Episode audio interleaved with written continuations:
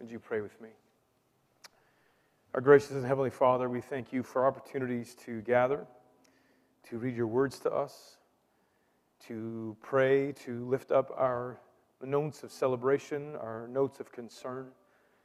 And this morning, on this particular day, God, we want to pray for the moms in this room, for the moms that are online. And this past year, I know that there have been an awful lot of individuals who have welcomed in their first child.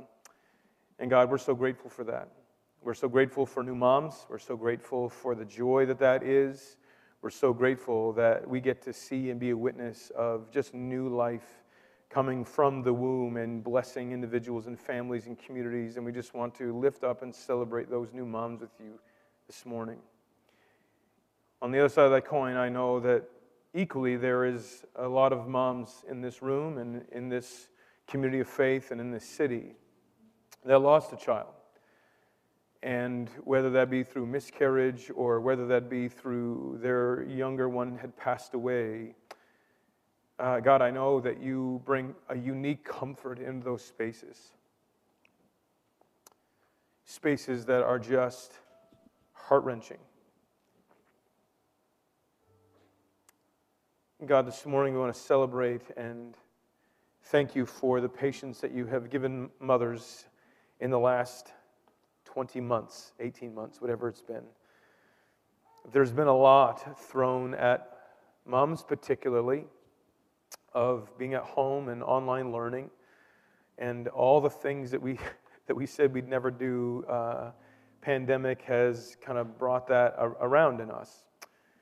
God, we thank you for patience. We thank you for care. We thank you for an extra measure of grace and gentleness through it all.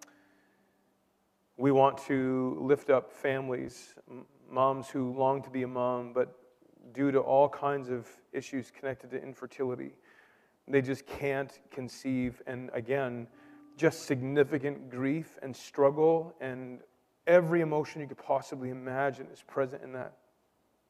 God, we pray that for those families that this would be a different year going forward, that we would hear great news of great joy, that you have done something significant in their life and have, whether that be through just a, flat out act of God, or whether that be um, through you, through science and medicine, and all the different things that our doctors and nurses are able to do now, that we would get to celebrate with those families next to Mother's Day, that that would be just a different kind of day for them. God, in that same space, um, sometimes we say things and do things unaware of the, of the ears that they fall on. And God, I just, I'm so grateful for um, these individuals that just demonstrate grace towards us. Uh, forgive us for the silly things that we would say, the hurtful things that we would, that we would say, and we're unaware that we're even saying them. To stepmoms, we pray for them this morning, knowing that that's a unique complexity as they navigate uh, different environments than, than others. We pray and celebrate for moms who are just wonderful. Um, m- many of us in this room have just great moms who, who love their kids, who love all that is connected to what it is to being a mom. And we're just so grateful for that and so grateful for the many that are here in this room that you would continue to fuel them and give them all that they need to do this incredible work of, of be, being a mother and the complexities that that is. And we're just so grateful for them. For the ones in this room and listening online whose moms um, were lacking in one area or another. And this day is filled with all kinds of mixed emotions. Um, God, we just pray that those families, those individuals would experience just your love and grace on this particular day. For those of us that can't see or be with our moms due to COVID 19, that, that somehow, uh, Zoom, which gets tiresome after a while, this would just be a life giving moment to see and talk with moms who are living in different parts of the country. That there can be meaningful encounters even this afternoon, whether it be through uh, a phone call or kind of a, a FaceTime chat or whatever the case might be. And God, it's in these moments where I'm keenly aware of and I'm deeply reminded of your words to us, where you speak of how um, we are to ask you for daily bread. And that language of daily bread is far more than just food that we would eat for nourishment. It's everything that we need to get through each day. And I know that we've touched on several different dynamics that are true of individuals in this room and listening online. And God, may we be people, whether it's Mother's Day or Father's Day or any day for that matter, that we would just forever be reminded of and live in that space of going to you for what we need for today. And not being a person that's held captive by the worries of tomorrow or next year or next Friday, but that whatever we need to do for this day, that we would turn to you and find our nourishment, find the grace that we need to extend whether it's a mom or a dad or a friend, that we would find it in you, that we would find the words that we would need to have with our children that can be difficult conversations, that we would find those words from you.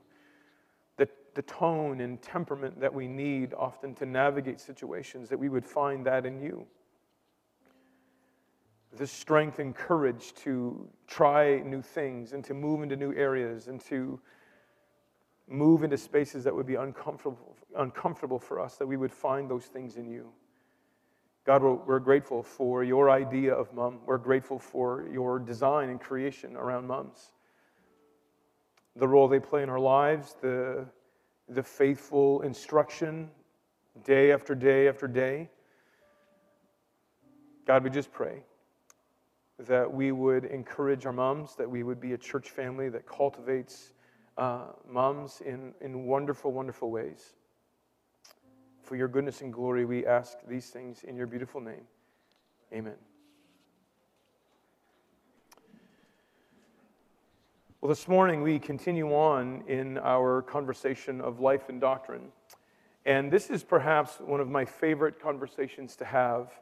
And on the screen, there's a slide that kind of outlines our different doctrines that we've been working through um, Trinity, uh, Scripture, creation, fall, the curse. And uh, this morning we are talking about the doctrine of, of salvation. And this is really the conversation that's connected into God's heart for his lost ones. And this is a significant conversation. It's an incredible dialogue. And I'm looking forward to, to this kind of moment with you as we work this conversation through. But I want to spend some time just quickly working through, Beth, these different uh, doctrines that we've been looking at God, Scripture, creation, fall. Uh, it's probably the third or fourth slide in. Uh, there it is. There we go. This is where we're at this morning and how these are all kind of woven together. And one of the things I would say in this doctrine, if we get so focused on some of the details, it loses the weight and the size and scope of how amazing this conversation really ought to be and has forever been and forever will be. But for reasons that I don't really know, the church sometimes really gets this conversation wrong in that this is often the, the doctrine of salvation or the good news of Jesus. And it would normally start somehow like this um, uh, You're a sinner God's angry at that fact, and if you don't accept Jesus as Savior, you're going to go to hell. Uh, happy Mother's Day. Like that's kind of how that, that dialogue goes. Um, and, and this is where this gets frustrating for me as a teacher, preacher, as a reader of the scriptures. Um, th- those dynamics are true, but we've got so focused on, on some language that the conversation of salvation becomes very transactional, very forensic, very kind of courtroomy, and it loses this grand picture of God's love and affection for his world, which, as per the fall last week, now are in a category of being the lost ones. This morning, to help kind of paint this grand picture of God's love, I want to take a big step backwards and ground the conversation of salvation inside or around the, the conversations that we've had very quickly of creation and fall. We so often forget that God had something in mind when He created His world.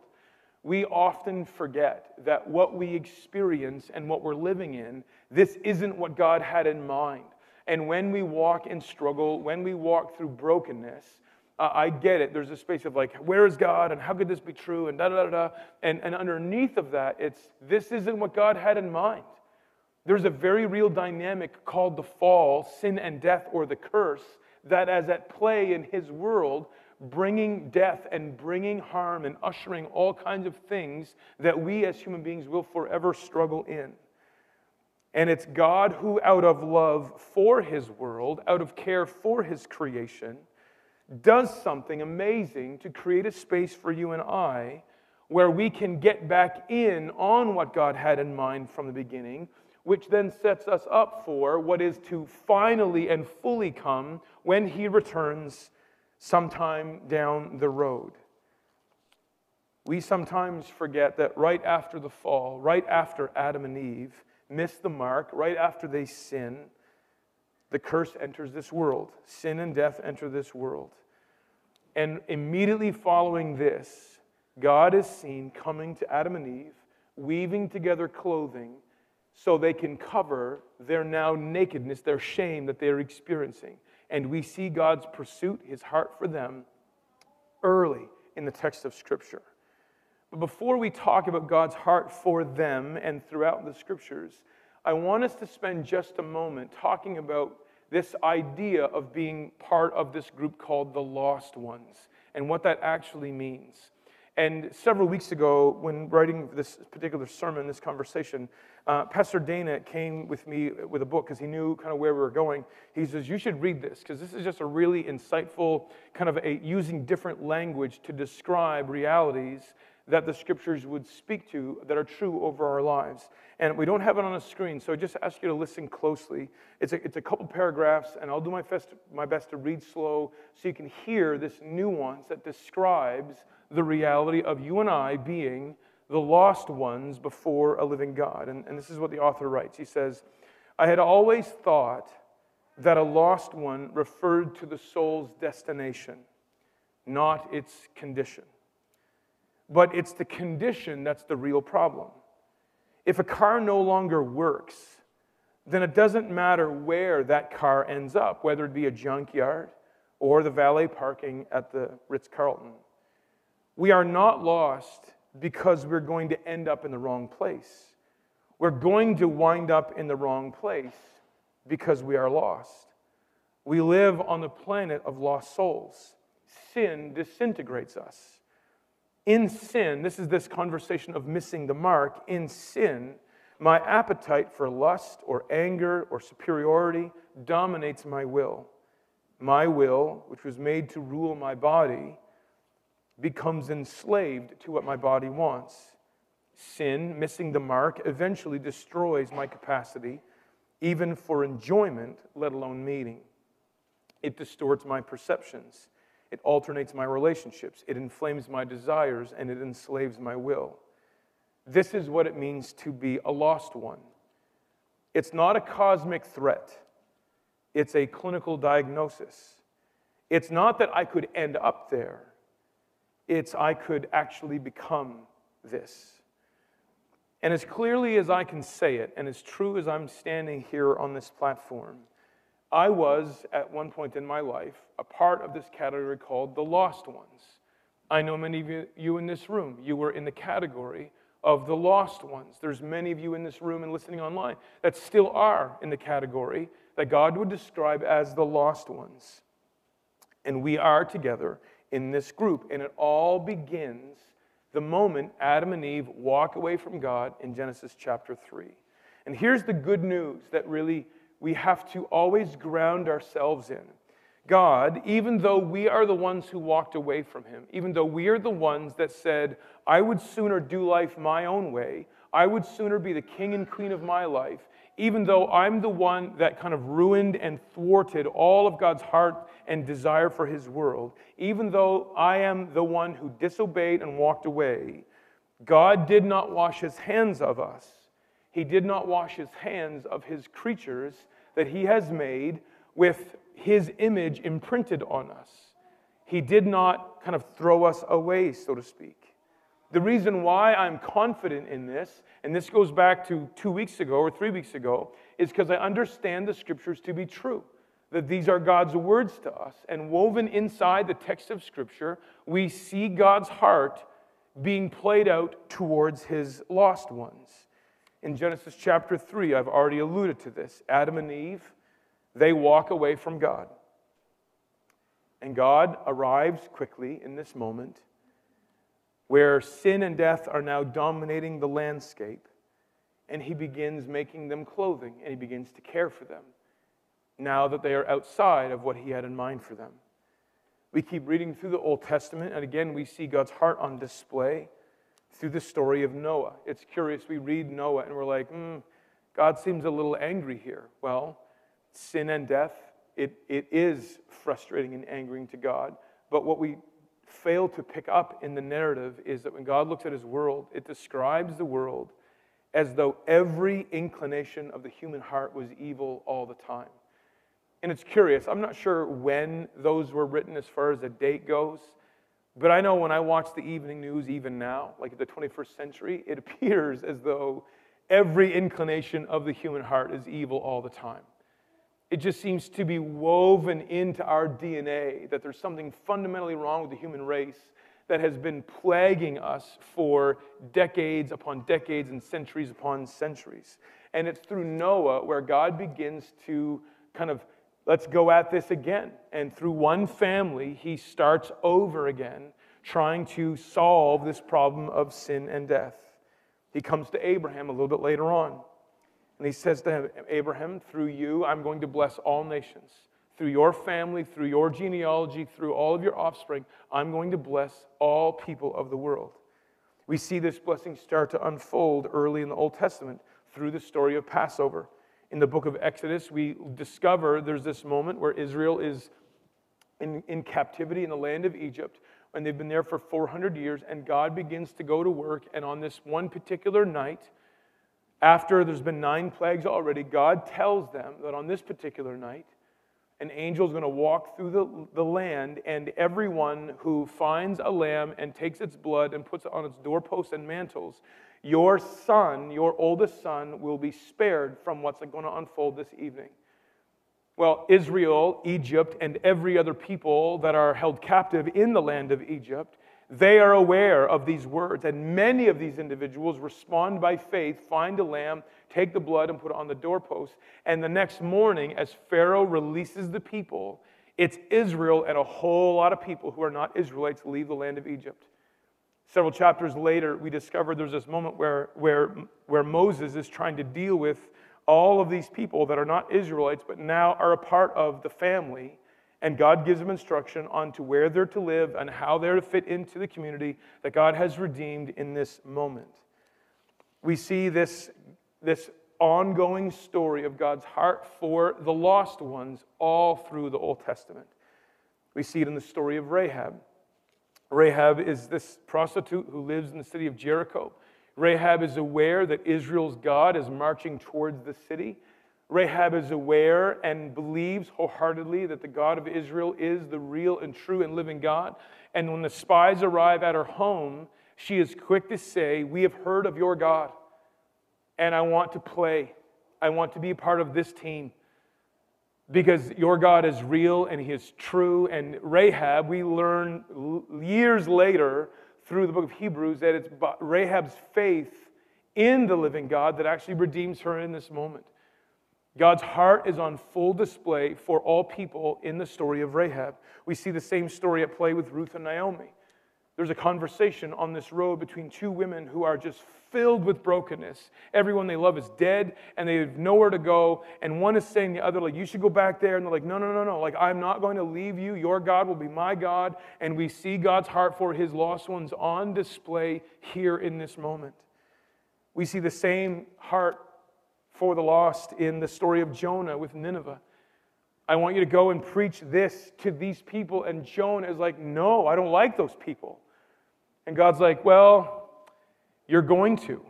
And if you know the story, Jonah runs away, a giant fish eats him, spits him up on a beach, and then he goes and finally preaches belligerently to the Ninevites. and the whole city comes to know God because God's heart is for his lost ones. We see that getting played out over and over and over again throughout the Old Testament. Shadrach, Meshach, and Abednego, there, God's heart is on display for the lost ones in that the, the, king Nebuchadnezzar and the Babylonians that make their God the God of the kingdom. We see the same thing with Daniel, the lion's den. After this moment, it's Darius who declares that the God of Daniel be the God of the whole Persian Empire. We see God's heart for his lost ones all the way through the Old Testament narrative. And this is where this gets exciting for me and why I love this conversation, because these moments of Rahab and Ruth and Naomi and others, these are simply small scale examples of God's heart for his lost ones that he, that he makes fully um, real through his son, Jesus Christ. So often, as churches, we go through every calendar. And calendars in churches go by fast. And just to give you an example, like we're beginning probably next week to write our Advent series, or kind of at least map it out in 20, like that's a ways away, but they go by fast. And every year we gather in churches all across the world and we tell the great stories of God, and we don't necessarily recognize that these are the kind of dots on the line that allow us to tell the great story of God's love. So, using real moments in human history this morning, I want to tell you again the story of God's heart for his lost ones, and we'll begin the story at Christmas time. This is the moment where God comes to us, Emmanuel, God with us, where Jesus' life matters, where God sends his son, he's born in Bethlehem, lives his life, and during that 30 plus years of life, Jesus reveals what life was to be lived like and experienced in context with his heavenly Father. Paul speaks of Jesus as the second Adam. He demonstrates to us that we were to live in reliance of the living God every day, that we're to walk in life and in fullness and turn to Him at every moment. Jesus reveals this through His life. So many people, they're like, oh, let's get on to the death and let's get on to the good parts. Well, it's, this, is, this is significant. Because it's the 30 years of Jesus' life where, if Hebrews is right, it's he's learning obedience so that when Good Friday arrives, the other big holiday that we celebrate, this is the moment where sin and death are beaten. This is where forgiveness is experienced. This is where the curse ultimately is destroyed through Jesus' death. And as the father looks at his son who is dying on a Roman cross and is declared dead and is buried in a tomb for three days, it's the father who looks at his now dead son and says, You were perfect. You didn't deserve to die. So he raises him from the dead. This is called Easter Sunday morning. These are all the events that we celebrate, telling us the story of God's heart and affection for his lost ones. In the morning that Jesus gets up from the grave, this is, this is why we're here. You take that away, and like, we're just doing Mother's Day in our jammies at home. This, like, we are a resurrection people. This is the moment where God kind of reverses the curse, reverses sin and death. This is the moment where God's act of love for his world is on full display. And it's in the resurrection of Jesus Christ where God says, I've done something significant for you to participate in. Where someone now who is lost can become found, where someone who experiences death can experience new and resurrected life in and through Jesus Christ. Which then gives way to the whole holiday or season of Pentecost in church life. 50 days after the resurrection, Jesus sends us the Holy Spirit. It's in this moment where all that Jesus says to us, all that Jesus does for us, all that he invites us into, it's now possible because he has sent us the advocate, the Holy Spirit, to dwell in the hearts of those who by faith who have responded to Jesus. And here's the part that we so quickly glaze over when it comes to this conversation. It is through the Holy Spirit's activity in my life, in your life, that allows me to wage war against sin and death that rule in my body. Last week we talked about this Romans 7 struggle that I know that there's good I ought to do, but I don't find that I have the capacity to do this thing that I know I should do, and I find myself doing the opposite. It is through the Holy Spirit's help that I'm actually then empowered to wage war against this law of sin that's at work in my life. Every day of my life, there are moments where there are decisions to be made one that honor God and bring life, and one that dishonors God and brings death into my life in all kinds of ways. It is by and through the Spirit's activity where I can wage war and to do what Paul says, where I am to put to death the sin that reigns in my mortal body. I can't do that without the Holy Spirit's help in my life. I can't break habits. I can't stop gossiping. I can't stop lying. I can't stop stealing. I can't stop being angry. I can't stop being greedy. I can't do any of those things in and of myself. It is by faith through Jesus, where He then gives me this Holy Spirit who dwells in my heart that empowers me to wage war against these things that bring me harm and bring us this incredible space of resurrection life. That when someone who is 9 or 10 or 19 or 20 and they come to know Christ, that by the time they're 80, they should look and sound different if you're still as angry as you are when you're 80 as when you were 20, something's gone wrong. If you're still as abusive and mean and all of those things, then we've never really understood what it is to be a follower of Jesus Christ. I, I love these moments where I'll sit with people, I'm like, I've been a follower of Jesus for 60 years. I'm like, then how are you this angry? Like, how are you this mad at like politics? How can you still be so fired up over things that are irrelevant in life? How is it that you can get knocked off the rails so easy if Jesus has been living in me for the last 50, 60 years? These four seasons, these four celebrations Christmas, Good Friday, Easter Sunday, and Pentecost these are the dots that we have to connect. That is the ongoing story of God's heart for his lost ones. There's a reason why in John 3 it reads, For God so loved the world that he gave his one and only Son. That whoever responds to who he is, that whoever believes in him, they will not perish. And that's not a, this goes back to this conversation of lost ones. It's not only talking about perishing at the end of my life. I work in an industry, I'm a pastor. I see people perish long before they've perished. This is my world. I live in a world that perishes long before they've perished. They simply become what they are now. And it's awful then. It's awful then. We live in a world where God has done something significant through his Son for the ones who are lost, which is all of us at some point in our life. All of us. God's desire, God's hope is that we would all respond to his activity in his world so that we might experience life. That he would see his sons and daughters experience redemption and wholeness and forgiveness, and things that are broken be put back together again by and through the King who lives and reigns, who empowers us through his Spirit. In 2 Peter 3 9, it reads this the Lord is not slow in keeping his promise, as some understand slowness. Instead, he is patient with you. He is patient with me, not wanting anyone to perish, but everyone to come to repentance. When I stop and think about God's heart for his lost ones, there are significant implications for my life. And here, here's the, the, the statements that we'll kind of finish up as I work our way through. If you don't want to be a lost one, one must follow Jesus Christ. If you don't want to be a lost one, one must follow Jesus Christ. In John 8, Jesus is recorded saying, I am the light of the world. Whoever follows me will never walk in darkness, but have the light of life.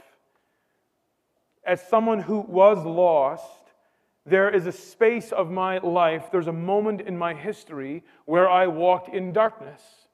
I recognized Jesus to be who he is, and I decided to follow, and I transitioned from being someone who was lost to someone who is being found, where now I walk in the light of life. How do I know if I am a found one, which has plagued Christians for a long, long time? Well, how do you know? Maybe my prayer didn't stick. Like I know many of you in this room, I'm one of them, that I probably prayed a hundred times that Jesus would save me, unsure if he heard it the first time. Over and over and over again, I would say this prayer like, maybe you didn't hear me. Maybe, maybe, maybe, maybe let's just say it again. Let's just say it again. Let's say, say it again. Here's how I know I've transitioned from being a lost one to a found one. And it's not rooted in the 101th prayer. 101st, I think is how that's supposed to say, not 101th. Um, the 101st prayer of like, just in case you didn't hear it the first time. It's, two, it's really two things, but it's really talking about the same thing. It's a simple faith in one's life where that person comes to say, You are the Son of God. You are the one who has died for me. You are all that you say that you are.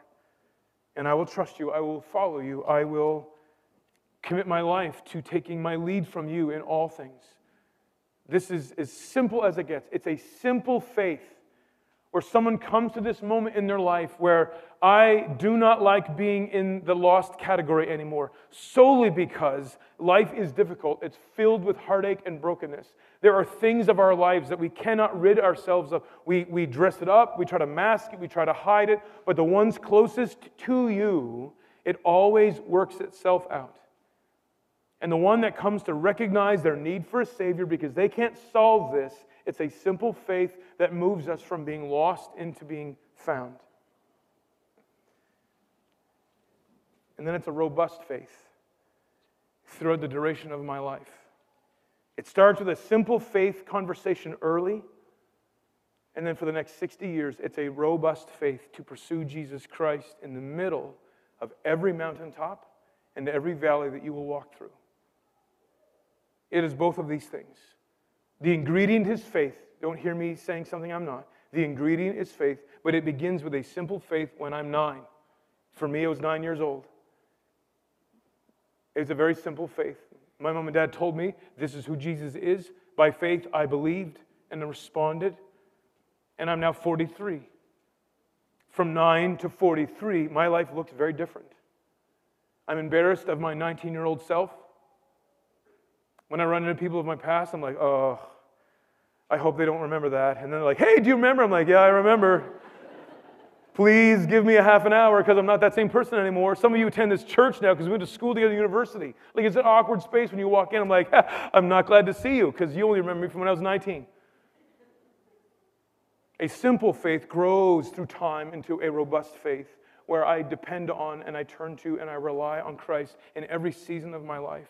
And it's curious when you get into the text of Scripture, it talks about the ones who are faithful all the way through to the end. All the way through to the end. These are the ones who are faithful to Christ, the Lamb of God. Jesus himself speaks to this in Matthew 16. I think it's one of my favorite passages. It reads this way Whoever wants to be my disciple must deny themselves. This is when you stop ruling your own life. This is when you come to a moment of decision, and I have to train myself by and through the Spirit. I have to deny what I think is right in this moment, and then I turn and follow Christ. I deny myself, I take up that cross, and I follow me, follow Jesus. He goes on to say, For whoever wants to save their life will lose it but whoever loses their life for my sake will find it. What good will it be for someone to gain the whole world and forfeit their soul? What good is it to gain all the things you could possibly gain and still be a lost one? What gain? What have we gained in this life if we've just gained material things and we still are nothing more than a lost one that God has done something significant to redeem and restore? Here's how this information gets played out in my life, and I hope it gets played out in your life in a similar way. I understand early when we started having our own children that our children were born in the category of lost ones because of something that they didn't bring upon themselves. I understand that they were born into a world where their heart was in opposition to God's. I understand that this was true of them because the scriptures describe them this way. Jesus describes them this way. So, as a father, Amy, as a mother, we began the work early with our children to pray with them as much as we could. That, that something would happen similar in my life at nine, that there would be this simple faith of, okay, this is who I am and I want to follow Christ and we begin listening to music that's all about Christ. We begin talking about Christ as often as we can in our vans as we drive. And I know some of you look at me like, oh, it must be different at a pastor's home. Nope, it's the same struggle. There is never a version where my kids climb up on my knee and they're like, tell me more, Papa. Like, it's never happens. it doesn't happen this way. It is the same struggle that you have. We've tried everything. We have discovered a weird form of allowance connected to their spiritual disciplines, which that seems to be going well right now. But we are so committed to the reality that our, that our kids are lost ones that we will try anything for them to come to see and understand that God has done something significant. Because what overrides the lost ones narrative is God's love for them. And we want them to understand this. We want them to experience it. And I want our kids' faith, which now is transitioned into the simple one, that it would grow to be robust and full through 60 years of their life. So that the ones that I know now, when they're 40 and 50 and 60, their lives are marked by love and joy and peace and patience, kindness, goodness, and self control. And a whole bunch of other things that only come from God's Spirit who's alive and well inside their lives. And if I move beyond my own family, this is how I view you. There are some of you here this morning that you are lost ones. Some of you listening online, you are lost ones. And it's God's overriding narrative, his love for you, that I've given my life to tell you that you're both lost and that God loves you. I know many of you, you've transitioned, that simple faith transition over. And it's amazing. We celebrate that well with you. And it's in 40 more years where we are just excited to see God shape his life in your life. That's our hope as a church family, that we would tell others that there's a problem in the world of being lost. And there's a significant solution to this through Jesus Christ, God's love for you. Here's my question to you, and I'll invite Dana and team as we kind of come into land. I'm still getting used to the three services and time cues and all those things. Um, we've been throwing this verse, watch your life and doctrine closely. If you are a Christ follower, this is the one that can, like, like kind of sting the most. When you look at the world, do you view the world as though it's lost? And that somehow by God and through God and His Spirit in your life, we are a part of the work that He is doing to redeem it. When you look at the world, do you view it as lost and that your life and doctrine begin to be shaped by this reality? Or do you look at the world and you think of people in your life, oh, they're such a good person. Oh, they're such a good person. Listen, if, if, if so and so is a good person, then they're not lost and they don't need Jesus. But if so and so is lost, then I want to speak accurately of the heart state that they're in. Because it creates an urgency, not a, not a weird thing, but I purposely pray for my friends who are not followers of Jesus yet. I, I view them in this light. I try to figure out ways to kind of have conversations with them that God brings about when we spend time together. We have them into our home for dinner and meals. Because I understand this is, in fact, the mission of the church, God's people, which we're going to get to next week. We don't just gather to gather's sake, it's fun and all. But there's something that we are called to be about, and it is driven by our understanding that there are people who are lost, lost ones. And yes, I'm concerned about where they'll end up, but I am more concerned about their Sunday afternoons and their Mondays and their Tuesdays right now. That they don't become what they already are. It's my hope that we would watch our life and doctrine closely. Would you pray with me? Our Heavenly Father, lost ones are all around us. And through your words, you have revealed your heart for lost ones a lost coin, lost sheep, prodigal son, and the list goes on and on. May we be people who view the world, our life and doctrine closely, that we would participate with you in this incredible work of redemption, the incredible work of seeing where you're working praying for hearts to be softened, that people would become found ones by and through your Spirit for your glory.